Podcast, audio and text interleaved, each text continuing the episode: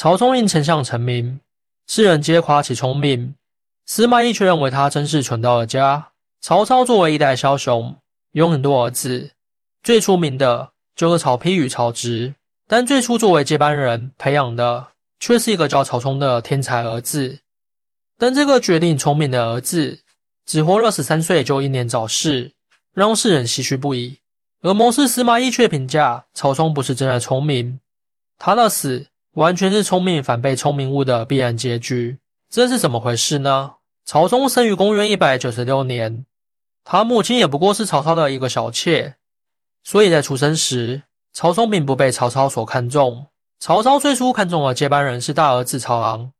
可是曹昂因保护曹操被张绣所杀，使得曹操要重新挑选继承人，但是自己最看重的几个儿子年纪都还小，曹操也没有急于做出选择。之后曹操慢慢发现曹冲是个神童，根据史书的记载，曹冲在2-3岁时就表现出超出常人的智慧，这也让曹操注意到了曹冲。最能体现出曹冲聪明的事情，就是最著名的曹冲丞相故事。当时吴国的孙权给曹操送了一只大象，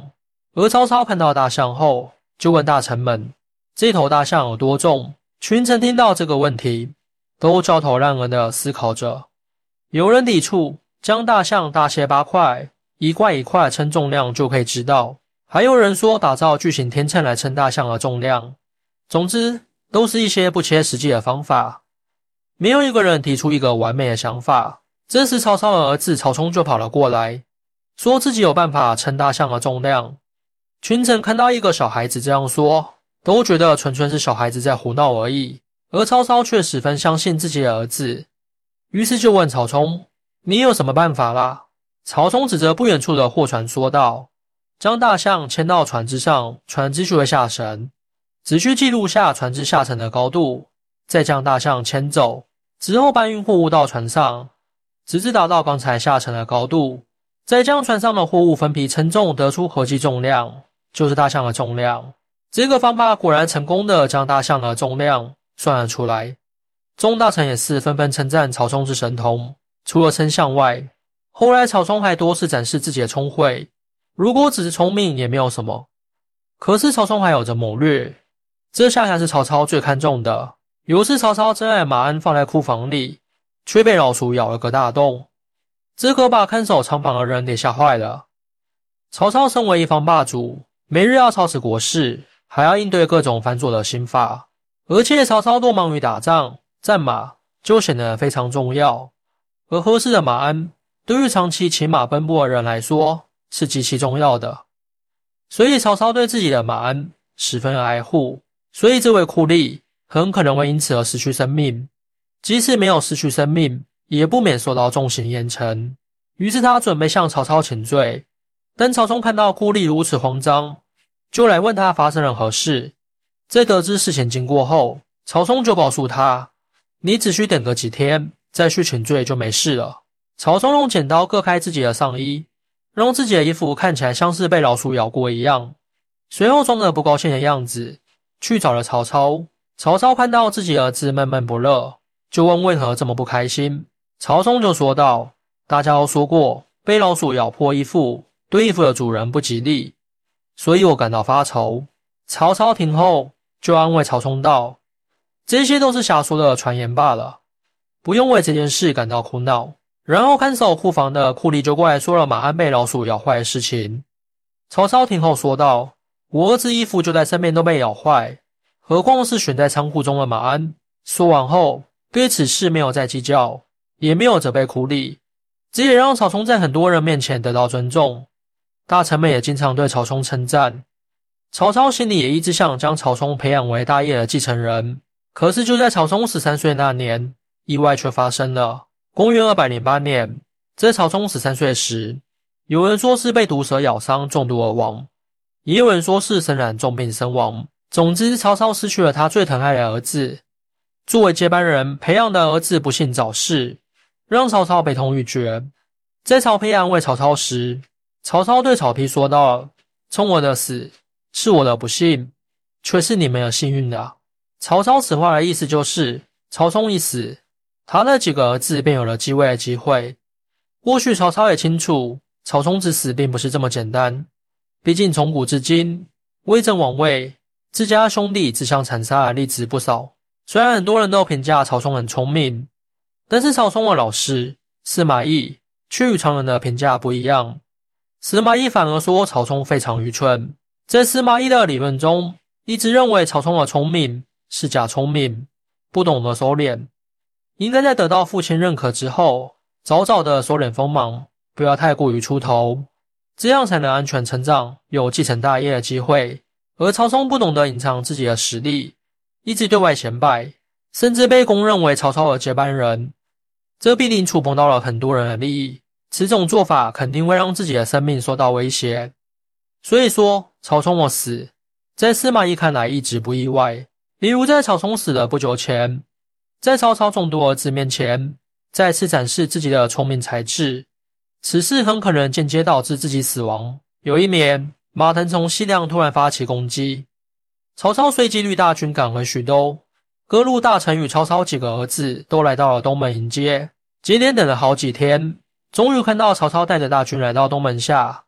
就在这时，突然有刺客杀到，将住家中的曹操刺杀。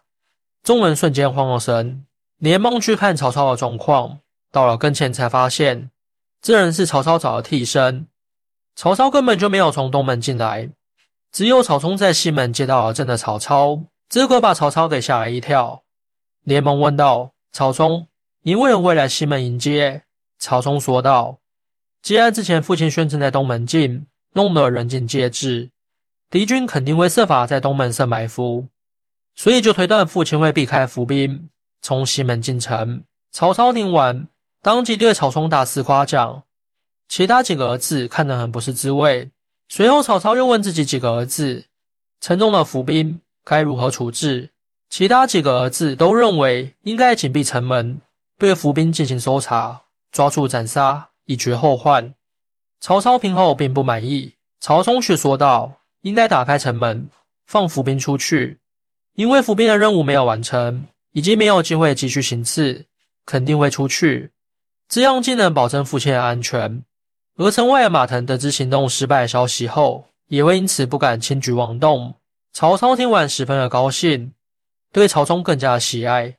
但是其他的几个儿子都产生嫉妒之心，尤其是曹丕，已经将曹冲当成自己未来的一大威胁。在曹冲死后，曹操将大业传给了平时看起来最没有才华的儿子曹丕，其主要原因就是曹丕的城府深，善于将自己的聪明隐藏。世人也有种说法，就是曹冲就是被曹丕所杀。曹丕虽然作为曹操的嫡长子，但却是曹操的众多儿子中最不为待见的一位。曹操长子曹昂死后，曹丕成为了老大，但曹操并不喜欢曹丕，最喜欢的是曹冲，其次是曹植。而受了冷落的曹丕自然会为前程而想，将两个弟弟除掉。而曹植虽然才华横溢，但是却每天只知道饮酒作诗，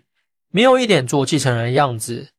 久而久之，曹植就失去了继承曹魏基业的可能性，曹冲就成了曹丕最大的威胁。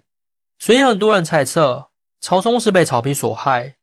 而且很多史学家都觉得曹冲之死与曹丕有关。比如说，曹丕在成为魏王后，对自己的竞争对手曹植丝毫不留情，